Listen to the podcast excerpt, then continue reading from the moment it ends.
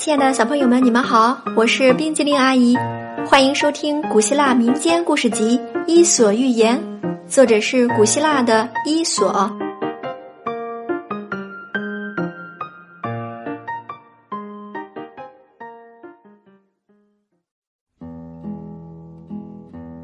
接下来我们要讲的故事是跳蚤和牛。有一次，跳蚤对牛说。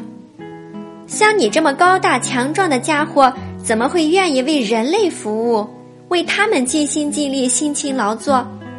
而我看起来比你小多了，却寄生在人的身上，尽情的吮吸他们的鲜血。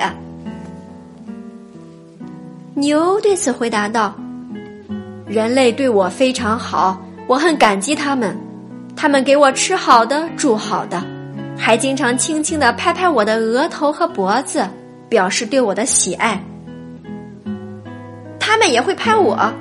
跳蚤说：“如果我让他们拍的话，我要非常小心，否则就被他们拍死了。”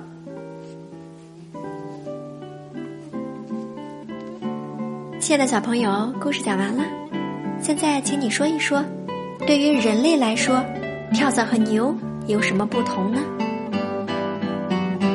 今天冰激凌一讲的故事。跳蚤和牛就到这里啦，咱们下次再见，拜拜。